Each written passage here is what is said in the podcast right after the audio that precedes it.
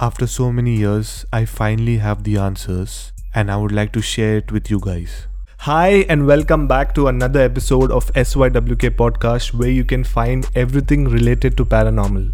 First of all, compliments of the season to everyone and wishing you a happy new year in advance. I hope you heard the first part of the series where I narrated a disturbing story from one of my subscribers whose name is Ronnie. He and his dad experienced something unexplained on the 25th of December 2002.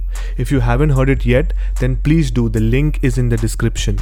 Now, coming back to this episode, I will continue with the story and reveal what happened to Ronnie's dad and the history behind the motel. Before we go ahead, I would like to know your feedback. How did you enjoy the first part?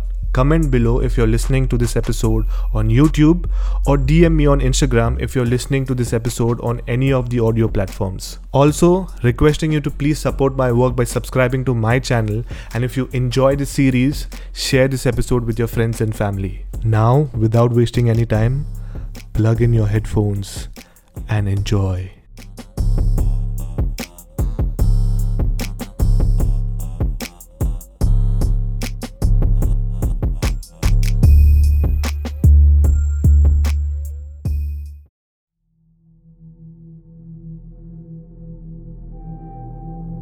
The story is submitted by Ronnie and is narrated by a host Desmond. Continuing from where I left, when my dad told the tea stall guy what we experienced, he was aware of such incidents since a lot of travelers experienced the same at that motel. And then he told us what was the history behind the motel. A few years ago, there was a man called Mangesh from a nearby village who had a bar and wanted to construct rooms around that. But due to some reason, the top floor of the motel caught fire and he and a few workers lost their life in that incident. But the ground floor, where the bar is located, still could function. That's why another person purchased that bar and started running their alcohol services. Many of the customers complain that they can hear people screaming from the top floor, but the owner and the staff assumed that they were drunk and ignored their stories. But it was when one of the staff members had gone on the top floor for some work and had experienced something unnatural. That's when they started connecting dots and were sure that the motel was haunted.